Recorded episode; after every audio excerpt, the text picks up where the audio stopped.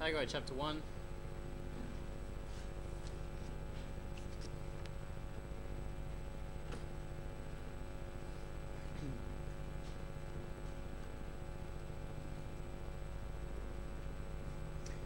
Haggai chapter 1, and let's begin reading from verse 1 this evening. It says, "In the second year of Darius the king, in the 6th month, on the 1st day of the month, came the word of the Lord by Haggai the prophet, unto Zerubbabel the son of Shealtiel, governor of Judah, and to Joshua the son of Jospek, the high priest, saying, Thus speaketh the Lord of hosts, saying, These people say, The time is not come, the time that the Lord's house should be built. And came the word of the Lord by Haggai the prophet, saying, Is it time for you, O ye, to dwell in your sealed houses, and this house lie waste? Now therefore thus saith the Lord of hosts, Consider your ways. Ye have so much, and bring in little. Ye eat, but ye have not enough. Ye drink, but ye are not filled with drink. Ye clothe you, but there is none warm. And he that earneth wages to put it into a bag with holes. Thus saith the Lord of hosts, Consider your ways.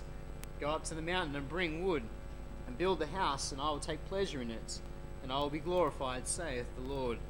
Ye looked for much, and lo, it came to little. And when ye brought it home, I did blow upon it. Why, saith the Lord of hosts? Because of mine house that is waste, and ye run every man unto his own house. Therefore the heaven over you is stayed from dew, and the earth is stayed from her fruits. And I called for a drought upon the land, and upon the mountains, and upon the corn, and upon the new wine, and upon the oil, and upon that which the ground bringeth forth, and upon men, and upon cattle, and upon all the labour of thy hands. Then Zerubbabel the son of Shealtiel, and Joshua the son of Josedek the high priest, with all the remnant of the people, obeyed the voice of the Lord their God, and the words of Haggai the prophet, as the Lord their God had sent him, and the people did fear before the Lord. Then spake Haggai the Lord's messenger in the Lord's message unto the people, saying, I am with you, saith the Lord. And the Lord stirred up the spirit of Zerubbabel the son of Shealtiel, governor of Judah, and the spirit of Joshua the son of Josedek the high priest, and the spirit of all the remnant of the people. And they came and did work in the house of the Lord of hosts their God, in the 24th day of the 6th month, in the 2nd year of Darius the king. Let's open with a word of prayer. Dear Lord and Heavenly Father, we do indeed thank you for this night. We thank you, Lord, for the opportunity to come around your word, and we pray you would bless this time. Lord, you would undertake now. Pray you would give me wisdom, guidance as I preach. Lord, it be your words, it be your thoughts, that you would empower me through the Spirit. Lord, I pray that you would teach us and instruct us through your word this evening. May we leave, Lord, singing your praises, and we'll give in all glory and honour back unto you. I pray you bless now in Jesus' name. Amen. Excuse me. Now, I know it was a while ago, but the last time we were in the book of Haggai, we considered the people's excuse. Okay, we started looking at Haggai's message here in chapter 1, and we looked at the people's excuse for the reason why they'd stopped building the temple. If you remember, they returned from captivity, and at first they returned with great excitement. They returned with great enthusiasm, eager to do the work of the Lord.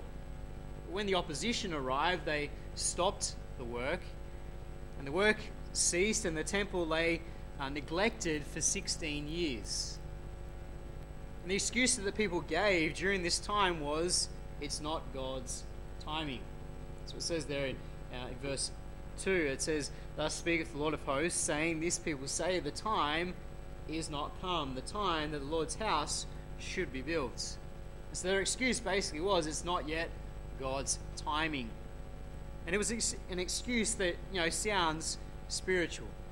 But in reality, as we saw, it was procrastination. They were putting it off, and it was because of a lack of faith in the Lord. It clearly was God's timing, and that was seen because God had miraculously brought them back into the land. God had worked through a pagan king to bring them back into the land to do this very work, to rebuild the temple. And so it was God's time. It was just simply an excuse. And so instead of doing the Lord's work, because of a lack of faith in God, they allowed opposition to cause them to cease the work.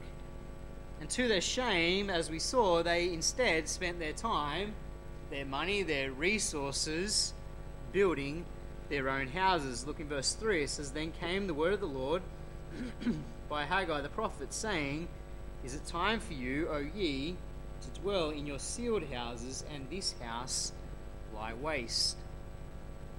Now, they didn't have time for the Lord. They didn't have the resources for God's house, but they had plenty of time, plenty of resources to finish their own houses. And the people were now dwelling in sealed houses. As we saw, that was panelled houses, houses of luxury almost. And when all the while, God's house lay in ruins. As we saw last time, the problem wasn't that they had finished houses to live in. The problem was they didn't have any concern about the state of God's house. They weren't concerned by it. They weren't motivated to work. And this evening now, as we continue on in chapter 1, we want to consider the rest of Haggai's message here to the people. So first of all, this evening we see that they are told to consider their ways. Look with me in verse 5. It says, Now therefore thus saith the Lord of hosts, Consider your ways. You've sown much and bring in little, you eat, but you have not enough. You drink, but ye are not filled with drink. He clothe you, but there is none warm. And he that earneth wages to put it into a bag with holes. Excuse me. Now the Lord, through the prophet Haggai, has rebuked the people for their excuse. He's rebuked them for the fact that they're sitting around and they're not doing the work that God has instructed them to do. He's pointed out their shame, that they worked in their own houses, neglected the house of the Lord. Now at the beginning of verse 5, the Lord calls upon the people to consider their ways. And this statement here, consider your ways, appears again in verse 7, where it says, Thus saith the Lord of hosts, consider your ways. He uses this phrase twice. And basically, this is a command for the people to examine their lifestyle and their actions and the result of their actions. The word consider here means set your heart. That's what he's saying. He's saying set your heart on your ways. And basically, it was a call to give careful thought to their actions and the consequences that come from those actions. Now, basically what the Lord is saying here, he's saying, look and see if anything has been gained by living for self. That's what he's saying. He's saying, look at your ways, consider your ways honestly, and see if there is a good result coming from this. See, it was time the people do some serious self-examination before the Lord. And verse 6 makes it clear what the results of their actions had been. Let's just read verse 6 again. It says, Ye have sown much and bring in little. Ye eat, but ye have not enough. Ye drink, but ye are not filled with drink. Ye clothe you, but there is none warm. And he that earneth wages to put it into a bag with holes. Because they weren't seeking the Lord, because they weren't putting the Lord first, everything they did was in vain. That's basically the idea here of verse 6. Everything they did was in vain. They sowed abundantly, but they reaped little. So they spent all that time labouring in the field, putting all their crops in. And then when it came to harvest, they got little return. When they ate or drunk, they weren't filled and satisfied. They were clothed, but they weren't warm. They didn't have sufficient clothing. And it talks about their income. It says it was like putting it into a bag with holes. It quickly disappeared. And the reason for that is that they were in the midst of a famine, and so supplies were scarce. And so prices are driven higher, aren't they? So wages don't seem to go very far. The point is here that the people are barely surviving. They are struggling here. Indeed, their self-seeking had gotten them nowhere. That's the point that Haggai, the Lord, is making through Haggai here. The point he's making is your self-seeking, living for self, making all this time to build your own houses has gotten you nowhere. It brought them loss instead of gain. Sure, they had houses that were finished. They had a house to live in, but they weren't enjoying it, were they? They weren't enjoying it because they're struggling to survive. You see, the results speak for themselves. Something's wrong. The people neglected the work of the Lord for their own desires, and they found no joy because of it. In verse 9 through 11, the Lord continues on with this train of thought, and he makes it clear that all of this is the result of him judging them. The reason why they're not getting any gain, the reason why everything seems to be just going backwards, is the Lord's judging them. He's chastising them. Let's read from verse 9. It says, "You looked for much, and lo, it came to little. And when you brought it home, I did blow upon it. Why? Saith the Lord of hosts, because of mine house that is waste, and you run every man unto his own house. Therefore the heaven over you is stayed from dew, and the earth is stayed from her fruits. And I called for a drought upon the land, and upon the mountains, and upon the corn, and upon the new wine, and upon the oil, and upon that which the ground bringeth forth, and upon men, and upon cattle, and upon all the labour of the hands." You know, the Jews, they returned to the land in obedience to the Lord. That was what God wanted them to do. He wanted them to come back to the land. And so they naturally thought that, you know, we're back in God's land, God's going to bless us. They were disappointed, weren't they? They were sorely disappointed. They expected much, but they reaped little. That's the start of verse 9 there. It says, "You looked for much, and lo, it came to little." They expected much from God. It came to little. You see, the point is, there's something wrong. Verse 9 continues on to tell us that the little they did reap in the harvest was blown upon by God. It says, "You looked for much, and lo, it came to little, and when you brought it home, I did blow upon it." In other words, God scattered it. He caused it to perish. And it could well be that each year at harvest time, when they brought the crops in and they put them in their barns, God sent a strong wind that collapsed their barns and caused the grain to be scattered. That's the sort of idea here. The Lord is judging them, chastising them. He's taken away the little they have. He's, you know, causing it to perish. As I said earlier, you know, they probably thought, you know, it doesn't make any sense. They're probably sitting there thinking, why is this happening? We are in God's land. God brought us back here. Surely God should be blessing. Why isn't he blessing? You see, they failed to make the connection. That's the reason you got Haggai, isn't it? Because for 16 years, they haven't made the connection. They haven't understood that God's chastening hand is upon them. Now, perhaps they put the failure of the crops down to the fact that the land had been neglected for so long. You know, while they're in captivity for those 70 years, the land's not been toiled, there's no one working the land, so perhaps they're sitting there thinking it's just going to take some time before it gets back to what it should be. But the reality was that God was chastening them for their sin. God was acting to demonstrate he wasn't happy with them. And the reason why God was doing this is made plain in the end of verse 9. It says, "Why, saith the Lord of hosts, because of mine house that is waste, and you run every man unto his own house." This is the reason for their hardship, isn't it? It goes back to what we saw in verses 3 and 4. The reason for the hardship is because God's house is neglected.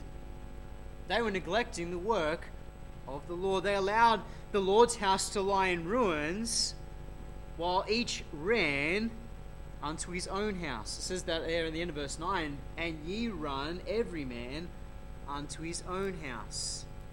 The word "run" here in this verse, what it reveals to us is the earnest zeal that they showed in pursuing their own selfish desires, pursuing their own houses, their own affairs, their own interests. See, the point is, they would run, they would swiftly act when it was something to do with what they wanted, when it was something to do with their house, but when it was God's house, they couldn't stir. They couldn't be bothered. They were enthusiastic about their own concerns. They would run, they would act swiftly, but when it came to the house of the Lord, you couldn't budge them. That's the point here. They were not concerned about the state of God's house. And because of this sin, God had brought a drought. We read that there in verse 10 and 11. The Lord had stopped the rain and the dew. Verse 10, it says, "Therefore the heaven over you is stayed from dew, and the earth stayed from her fruits." The reason the rain and the dew wasn't arriving as needed is because God had withheld it. God was stopping this. The Lord had caused the land to be unfruitful. He called for a drought upon the land, upon the mountains, upon the corn, upon the new wine and the oil, and so on it goes. He called for a drought. The Lord was behind it all. It was the Lord who caused the land to be unfruitful. Haggai here is making the people finally realize after 16 years, it's God's hand upon you. God's not happy with the situation. You know, the New Testament verse, Matthew chapter 6, verse 33, comes to mind here. Let's just turn over there. It's a verse we know well, but let's turn there. Matthew 6.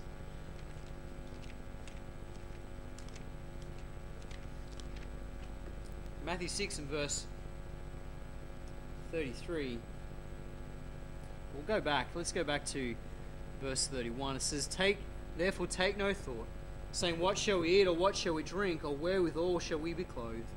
For after all these things do the Gentiles seek. For your heavenly Father knoweth that ye have need of all these things. But seek ye first the kingdom of God, and his righteousness, and all these things shall be added unto you. Take therefore no thought for the morrow, for the morrow shall take thought for the things of itself. Sufficient unto the day is the evil thereof. Seek first the kingdom of God and his righteousness, and all these things shall be added unto you. It's the promise of God. And, you know, it's not a promise of prosperity, is it? It's a promise that if we honor him, God will take care of us. God will take care of our daily needs. You know, Israel, they learnt the hard way, didn't they? They learnt the hard way that serving self, putting self first, doesn't prosper. It doesn't prosper. It might for a little bit, but it doesn't in the end. It never prospers, putting self first. Although we need to be careful that we don't follow the example of Israel.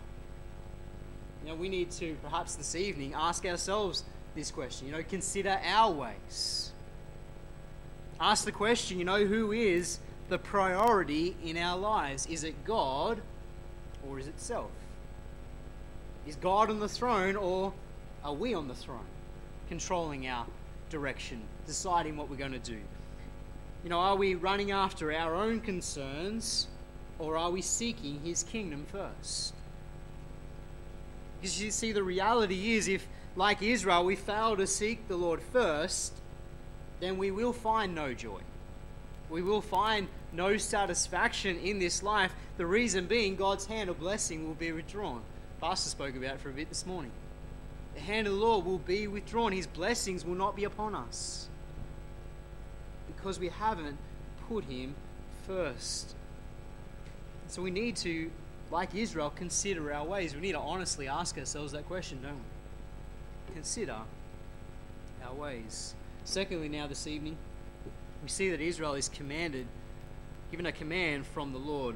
The command from the Lord. Look at me again in verse 7.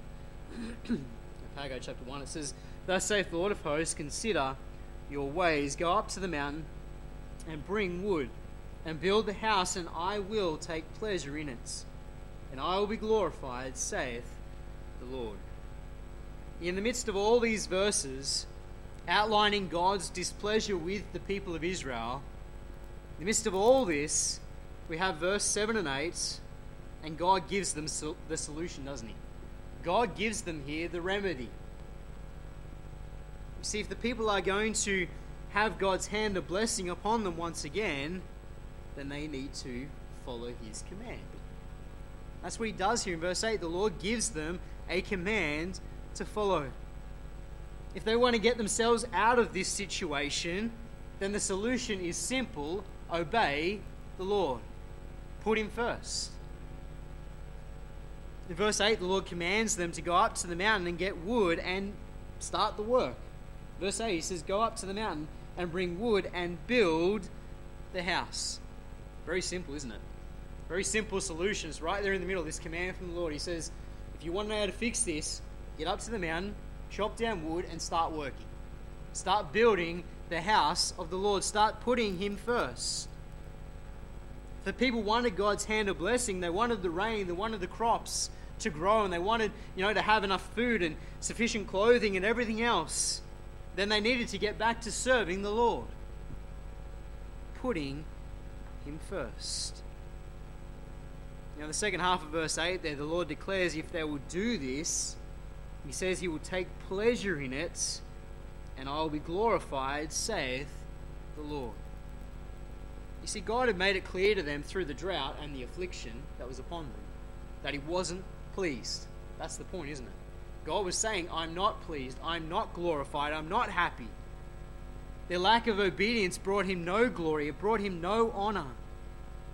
But now if they would hearken unto the Lord and put him first, God would look favorably upon them.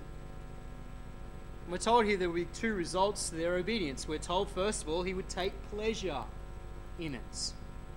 Take pleasure in it. This word pleasure is the same word that's often used in connection with a sacrifice. And a sacrifice that's offered in the right way, from a heart that's sold out for God. A right heart attitude. The Lord takes pleasure in that kind of sacrifice. And that's the word that's used here. God says, if you'll start working on the house again, doing my work, I will take pleasure in it. It will be pleasing unto him. Not just because they're building a house for the Lord. That's not really the point, is it? The point is, by building the house, they would show that their hearts are right with him. They would be putting God first once again. And so God would be pleased. It would demonstrate that God is the priority to them. And so God would take pleasure in it. We're also told that God would be glorified. It says at the end of the verse there, and I will be glorified, saith the Lord. Their obedience would not only bring God pleasure, but it would also glorify him. To glorify him here means to honor him. The Hebrew word can be translated either way. It can be translated as glorify, or it can be translated as honor. So he's saying here God would be honored in it. You see, God would be honored by the building of the temple. By obeying his command, the Jews would be declaring to everyone around them that God is important to them. To everyone around them that God was worthy of a dwelling place where he could be worshipped. And so God would be honored, wouldn't he? God would be glorified. And then, of course, the sacrifices could be resumed, couldn't they? And as the sacrifices are resumed, it was a practical way of glorifying and honoring God in worshiping him. And so God says, if you rebuild, you start working on the house, I will be glorified in it. Like Israel, if we want to experience the hand of God's blessing upon us, we want to please him, we want to glorify him, then the solution is simple, isn't it? Obey him and put him first. It's very simple. Very simple solution. Put God first. Romans chapter 12, verse 1 and 2, which we know well, makes it clear that our reasonable service is to present our bodies to him. Let's go and read it. Romans chapter 12. Turn in there, we'll keep you all awake. Romans chapter 12. Let's read from verse 1. It says, I beseech you therefore, brethren, by the mercies of God, that you present your bodies a living sacrifice, holy, acceptable unto God, which is your reasonable service. And be not conformed to this world, but be ye transformed by the renewing of your mind, that ye may prove what is that good and acceptable and perfect will of God. Now, what's a reasonable, acceptable, pleasing sacrifice in the Lord? It's us giving our bodies to him as a living sacrifice. This is something that pleases him. It glorifies him. It honors him. And of course, the whole point there in Romans 12 is that we give our lives to him, that we give him first place. That's the point, isn't it? When it says that we are to present our bodies to him, it's us saying, Lord, here I am, take me and use me. It's saying, Lord, you have first place. Lord, you are in control. and we use our lives for him. We put him first. You know, likewise, 1 Corinthians chapter 6, verse 19 to 20. Turn over there.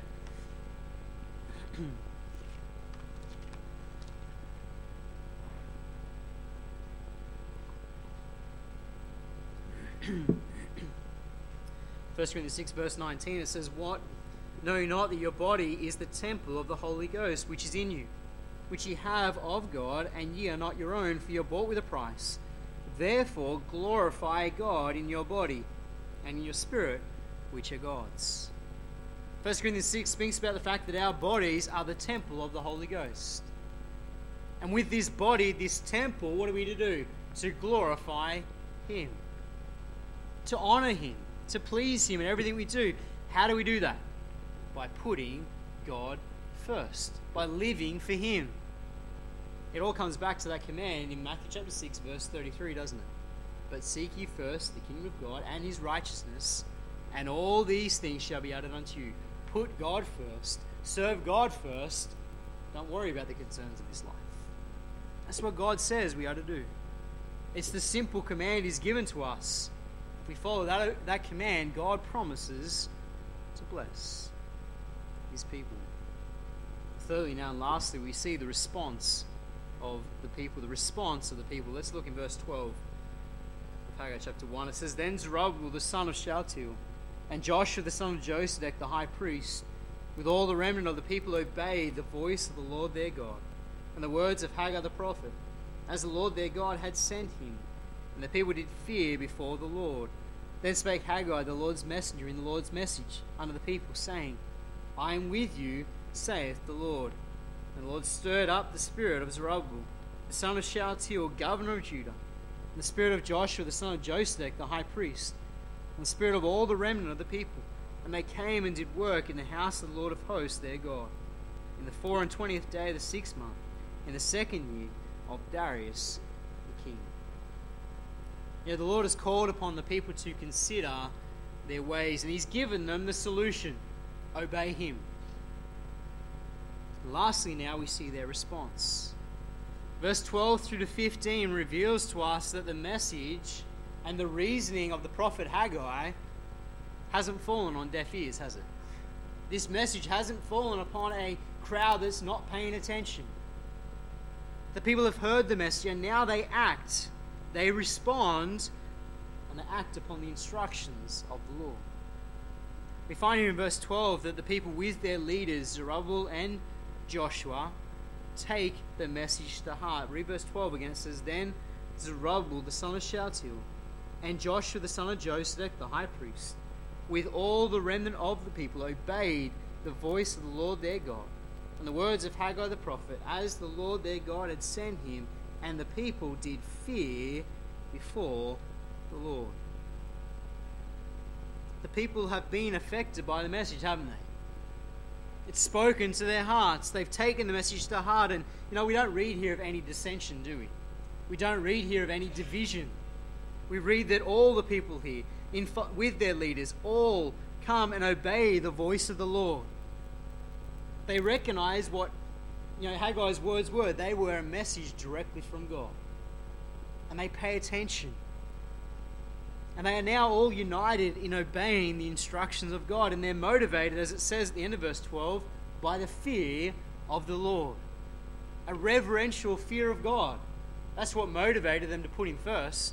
They finally understood God's in charge. We need to fear him, respect him. We need to honor him. And so now, with that reverential fear, they get back to the work. The Lord saw their response, and he responds in kind. Verse 13, it says, "Then spake Haggai, the Lord's messenger, in the Lord's message unto the people, saying, I am with you, saith the Lord." The Lord responds by giving them a promise. He says, "I am with you." It's a very short message, isn't it? Very short little promise. But you know, it was all they needed to hear, wasn't it? As they set back to do the work of the Lord, to get back to obeying God, all they needed to hear was that little message: I am with you. You know, what a wonderful message that is. What more could any man need or hope for? than to hear God say, I am with you. Before this, Israel was not on God's side, were they? God was not with them. God was against them, sending the drought, withholding the rain. God was against them. And now the Lord says, I am with you. Imagine the relief the people felt at this point in time. God was with them as they now went forward to do his will. You know, every obstacle now would have seemed small, wouldn't it? The opposition would have seemed like nothing, because now God is on their side. God is with them. So they can go forward trusting in him. You know, this promise from God, it indicates to us that their repentance here was genuine, wasn't it? You know, many times in the Old Testament you read of the people saying something and then God doesn't respond because the repentance wasn't genuine. It wasn't from the heart. It was just them saying, please don't judge us. But the repentance here was genuine. There was a change of mind that took place here amongst the people. You know, no longer was their focus upon themselves. No longer was the focus only upon their own concerns. Their focus was once again upon the Lord. They'd had a change of mind, hadn't they? About what they were doing, about the direction they were going. God was now the priority, as he should be. And God saw the change in their hearts, and that's why God now gives them this promise. I am with you.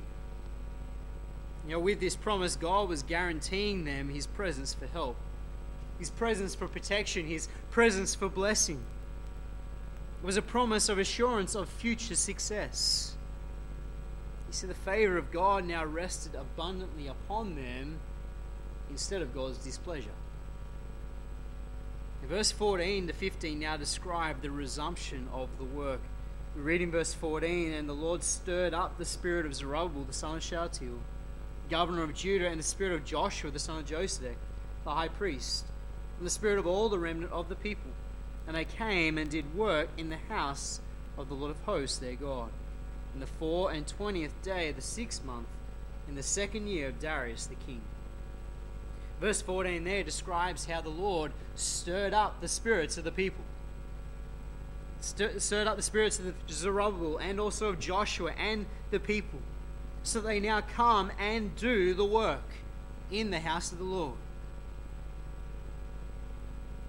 The Lord worked in their hearts, and so now the people are encouraged and they're empowered by God, and they begin the work anew.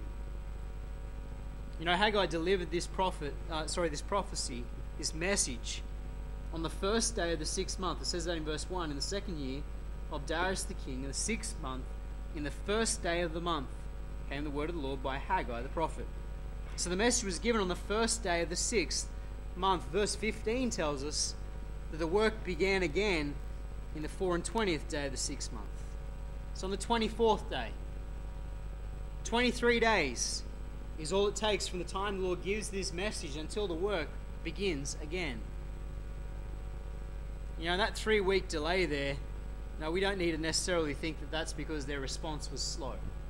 You know, that somehow it took them 23 days before they finally surrendered to God and got back to the work. No, rather it's probably that they were taking some time now to plan and organise before they started the work. You know, there were materials needed to be gathered. There was work crews to be organised before the work could begin again. Now, for 16 years, nothing's happened. They had to prepare the site, hadn't they? They needed to get ready before they could just dive back into the work. You know, it was probably a time where they confessed their sins and got their hearts right before God. They probably spent those 23 days getting things right before the Lord, so that when they began again, they were ready to go. They were ready. Their hearts were right before the Lord. You know, what a day of rejoicing that would have been when the work finally began again. And the remnant, you know, they've been confronted with their sin. They've been called upon to consider the results of their actions. And the solution was simple. Obey the Lord.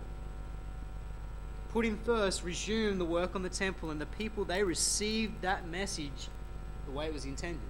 They received it and they obeyed it. And they began the work. And God promised he would be with them. You know, beloved, like Israel, we need to consider our ways, don't we? It's good for us to be honest and sit back and ask the question, who or what is the priority in our lives? Who is on the throne? You know, are we living for self, or are we living for the Lord? You know, the command from the Lord is clear. We are to seek him first. We're commanded to give our bodies to him as a living sacrifice. Beloved, how are we responding to that command? Now, it's like Israel, you know, they're given a message from the Lord. How did they respond? Well, they responded by getting things right with God, didn't they? And acting upon it. Well, we need to do the same. We need to respond by asking ourselves this question, considering our ways, and then we need to act upon it. Act upon it in obedience to the Lord. Beloved, are we responding like the remnant here? Are we obeying him and giving him first place, or are we living for self? Now, only when we obey that command will we see the hand of the Lord upon us. Only then will God bless, will God be with us and enable us to accomplish his will. Let's close in a word of prayer. Dear Lord and Heavenly Father, we do indeed thank you for your word. Lord, we thank you for the book of Haggai, and we thank you for the illustration of the people of Israel. Lord, I pray you would help us all to honestly ask the question, to consider our ways. Lord, who is the priority in our lives? Lord, I pray that we can answer that question honestly, that it is you. Lord, I pray you help us every day to put you on the throne, every day to give our bodies to you as a living sacrifice, to every day put you first, so we might see your hand of blessing upon us, and we might see you do a mighty work in and through us, Lord, we pray. Lord, may you help us to seek first the kingdom of God. Bless now as we close, we pray in Jesus' name.